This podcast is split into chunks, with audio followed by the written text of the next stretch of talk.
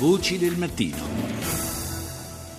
Ultimo giorno dell'anno, dunque, attesa per feste e cenoni della notte di San Silvestro, Capodanno come da tradizione, insomma, sì, ma quale tradizione? Sono tante le usanze per salutare il nuovo anno, dalle lenticchie al bacio sotto il vischio, ai fuochi d'artificio, agli indumenti nuovi. Cosa lega queste consuetudini tra loro? Marco Santucci l'ho domandato all'antropologo e scrittore Massimo Centini l'elemento fondamentale sia il rito di passaggio, quel momento che è a metà tra una fase che ormai è superata e una nuova che in qualche modo eh, conduce a una dimensione, se vogliamo dire, evoluta, cambiata, diversificata rispetto alla precedente. Quindi il rito di passaggio che come dice la parola rito, ha bisogno di elementi che ritualizzino questo passaggio. Andiamo a vedere i nostri. Noi usiamo mangiare le lenticchie a mezzanotte. Sulle lenticchie se ne dicono tante. L'elemento fondamentale qual è? La lenticchia come forma ricorda un po' la moneta, no? Quindi le lenticchie portano soldi. Tenga conto che insieme al melograno, altri cereali, sono grani. Grano è un modo anche per indicare i soldi soldi. E i famosi botti di Capodanno? I botti di Capodanno fanno parte, come faceva a suo tempo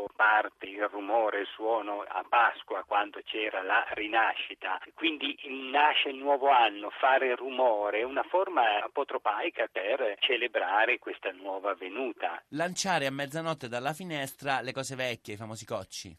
Buttare via il passato, teniamo conto che il Capodanno risale a una festa romana dedicata a Dio Giano. Il Giano che era di fronte con due facce, Dio delle porte, Dio del passaggio, tra ieri, oggi, l'altro anno e quest'anno. Baciarsi sotto il vischio? Il vischio va preso un po' con le molle. Era una pianta molto presente nella cultura nordica e specificatamente nella religione, nella religiosità nordica. Era la pianta presente nel Valhalla, quindi nel luogo del paradiso degli eroi. E poi una pianta senza radici in terra, quindi una pianta che si eleva verso l'alto e qui lei capisce si possono adagiare in molte simbologie. Tutte le simbologie che si vuole. E per quanto riguarda le cose da indossare a Capodanno, professore? Allora, c'è un vecchio modo popolare italiano che dice che a Capodanno bisogna avere qualcosa di vecchio, di usato, qualcosa di nuovo e qualcosa di rosso addosso, che sia un capo di vestiario o un oggetto irrilevante. Il rosso perché nel mondo romano rappresentava il potere, la forza, la fertilità, la salute. Non dimentichiamo che il rosso è il colore della vita, il colore del sangue, il colore della passione, no? Il capo di abbigliamento nuovo e il capo di abbigliamento vecchio usato? Ah, ecco, il vecchio per non perdere la radice col passato, il nuovo per assorbire prendere qualcosa dal, dal tempo che verrà.